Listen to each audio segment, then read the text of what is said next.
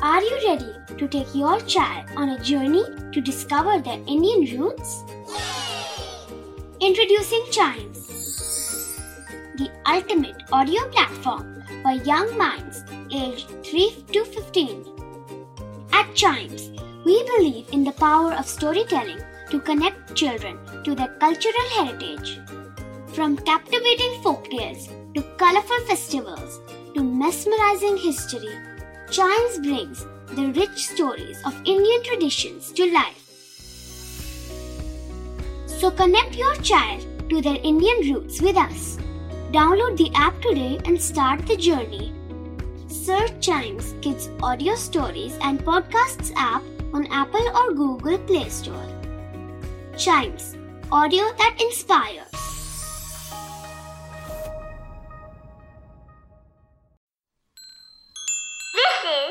Chimes Radio, original podcast. Hindi वर्णमाला का हर अक्षर है शब्दों का कोश। आइए सीखते हैं कुछ नए शब्द हिंदी वर्णमाला की कहानियों के साथ। भ की कहानी। आज मैं तुम्हें भ अक्षर की कहानी सुनाऊँगी।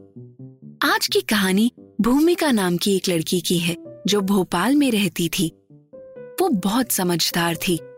वो रोज सुबह समय पर उठती, व्यायाम करती और तैयार होके भगवान के सामने माथा टेक कर स्कूल चली जाती। भूमिका पूरा मन लगाकर पढ़ाई करती और खेल कूद में भी वो अच्छी दिलचस्पी रखती थी। एक दिन भूमिका ने स्कूल से वापस आते हुए कॉलोनी के बाहर वाले मंदिर में भीड़ जमा देखी।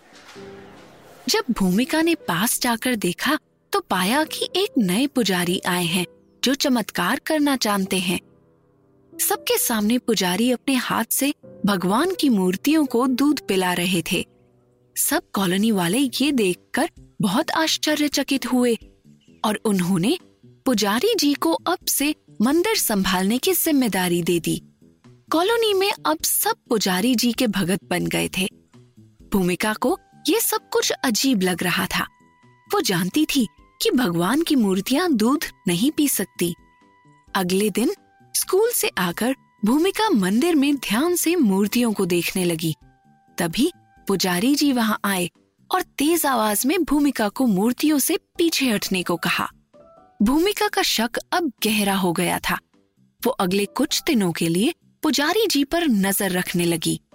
चार दिन बाद पुजारी जी ने मंदिर में एक बहुत बड़ी पूजा रखी। पूजा के बाद शाम को सबको प्रसाद बांटा गया। भूमिका को भी प्रसाद मिला। पर भूमिका ने प्रसाद छिपाकर रख लिया। अगले दिन सुबह जब कॉलोनी वाले सोकर उठे तो उन्होंने देखा कि सभी घरों में चोरी हो गई थी। पूरी कॉलोनी में हंगामा मच गया। जाँच करने पर पता चला कि पुजारी जी भी मंदिर से गायब थे। कोई कुछ समझ पाता, इससे पहले ही कॉलोनी के बाहर से पुलिस की जीप के सायरन की आवाज़ आई। सब सोच ही रहे थे कि पुलिस को खबर किसने दी। तभी पुलिस की जीप अंदर आकर के रुकी। और सबने देखा कि पुलिस की जीप में हथकड़ी पहने पुजारी जी बैठे हुए थे। पुलिस इंस्पेक्टर ने बाहर निकलकर सबसे कहा, आपको पता है ये कौन है? ये पुलिस से भागा हुआ एक ठग है, जो आपकी भावनाओं का फ़ायदा उठाकर यहाँ चोरी करने आया था। और ये इस भयंकर काम को पूरा भी कर लेता, अगर भूमिका बिटिया न होती तो। सबने पलट की भूमिका की तरफ़ देखा। भूमिका बोली, जिस दिन यहाँ मूर्तियों को दूध पिलाने वाली घटना हुई थी, उसी दिन मुझे कुछ अजीब लगा था।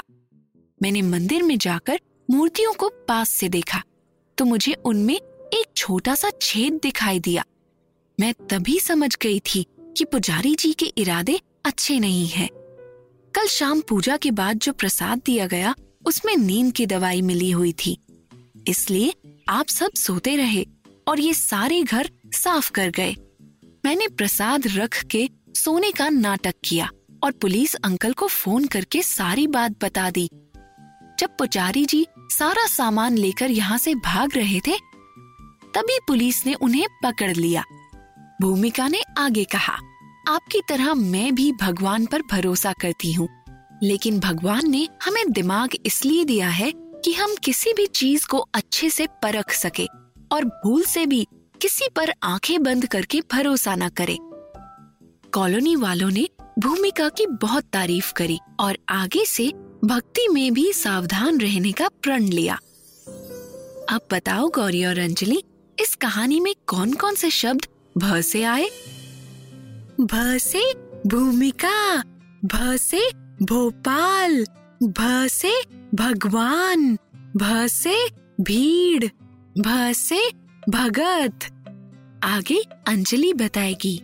भ से भागा भ से भावनाओं भ से भयंकर भ से भूल भ से भरोसा भ से भक्ति बहुत बढ़िया गौरी और अंजलि, चलो अब सो जाओ, जिससे शाम को कुल्फी वाले भ से भैया के पास जा सकें।